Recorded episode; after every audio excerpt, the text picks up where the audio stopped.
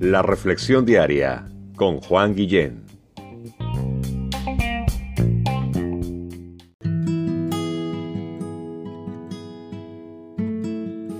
Hola, ¿qué tal? ¿Cómo estás? Este, ¿sabías tú qué es ser un fan? Fan es ser un admirador o seguidor de algo o de alguien. El término proviene del inglés fanatic, que es equivalente al concepto de fanático en nuestra lengua. El fan es una persona que defiende con pasión y tenacidad sus preferencias. Es seguidor de algo o de alguien admirador. ¡Wow! ¿De quién eres fan? ¿De una o de más personas? ¿Y serán estas personas tu mejor modelo a seguir? serán dignas de ser seguidas por ti, seguido o seguida por ti. O eres fan de ti mismo, también ha pasado, ¿eh? Todo se vale. Ah, y quiero decirte que respeto tu preferencia, ¿ok? No me quiero meter en problemas contigo. Ah, pero también quiero que respetes la mía. Yo soy fan de una persona que transformó mi vida que de verdad no sabía que existía hasta que experimenté su cercanía y la transformación que Él hizo para bien a mi vida. Él es Jesús, el Hijo de Dios. Jesús, Jesús el Cristo, o Jesucristo como le llamamos. Y, me encanta cómo Dios lo describe en la Biblia de diversas formas en diversos lugares. Me encanta escuchar su voz. Al leer su palabra me puedo imaginar por qué dijo las cosas, en qué momento lo dijo, a quién se lo dijo. Y las recibo también para mi vida, porque hay mucho aprendizaje en las palabras de Jesús. Por supuesto, Él es el Hijo de Dios.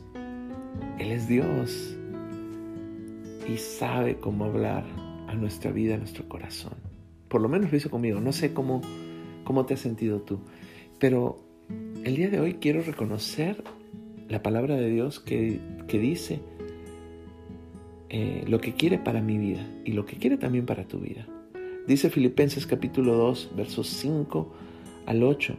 Haya pues en ustedes este sentir que hubo también en Cristo Jesús, el cual siendo en forma de Dios, no estimó el ser igual a Dios como cosa a que aferrarse, sino que se despojó a sí mismo, tomando forma de siervo, hecho semejante a los hombres, y estando en la condición de hombre, se humilló a sí mismo, haciéndose obediente, obediente hasta la muerte, y muerte de cruz. ¡Wow! Increíble como, en pocas palabras, se resume la vida de Jesús y al mismo tiempo la voluntad de Dios para tu vida y la mía. Dice que hay en nosotros el mismo sentir que hubo también en Cristo Jesús. Jesucristo, una persona de las tres de la Trinidad, que tiene sentimientos, que siente, y Dios quiere que sintamos lo mismo que Él. Quien siendo Dios, no estimó el ser igual a Dios como cosa que aferrarse, no se aferró a su divinidad. Verso 7, sino que se despojó de sus atributos de Dios y tomó forma de servidor, hecho semejante a los hombres. Se hizo como tú y como yo, un ser humano.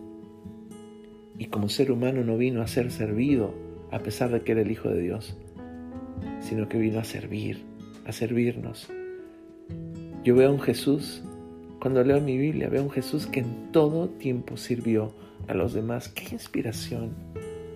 ¡Wow! Jesús es digno de ser seguido. Y dice aquí que, y estando en esta condición de hombre, siendo hombre, se humilló a sí mismo haciéndose obediente hasta la muerte y muerte de cruz. Jesús nunca pecó, nunca le dio la espalda al Padre Fue en ese sentido un increíble ejemplo y al mismo tiempo llegó una cruz.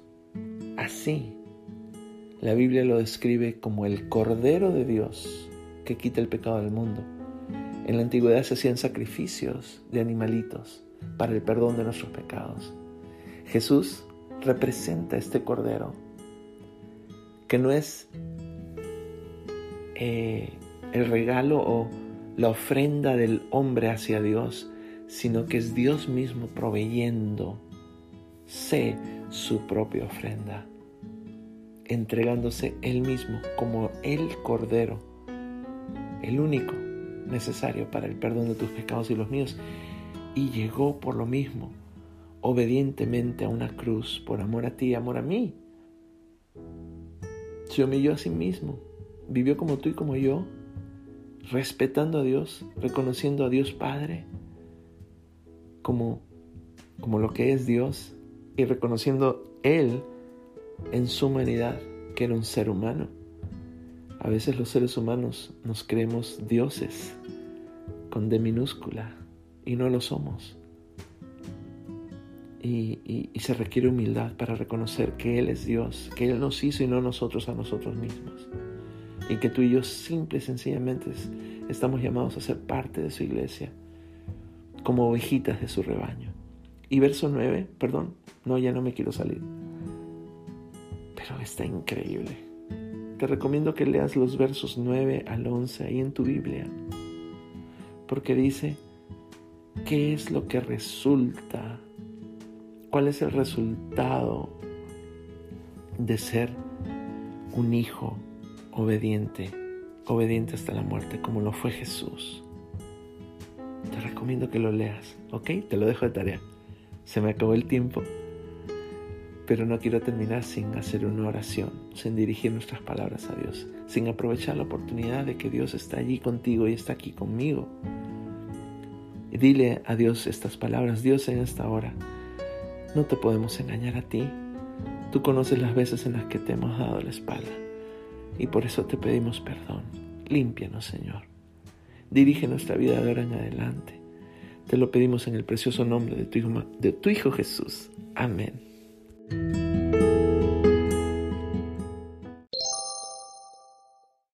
The podcast you just heard was made using Anchor. Ever thought about making your own podcast? Anchor makes it really easy for anyone to get started. It's a one stop shop for recording, hosting, and distributing podcasts. Best of all, it's 100% free. Sign up now at anchor.fm slash new. That's anchor.fm slash new to get started.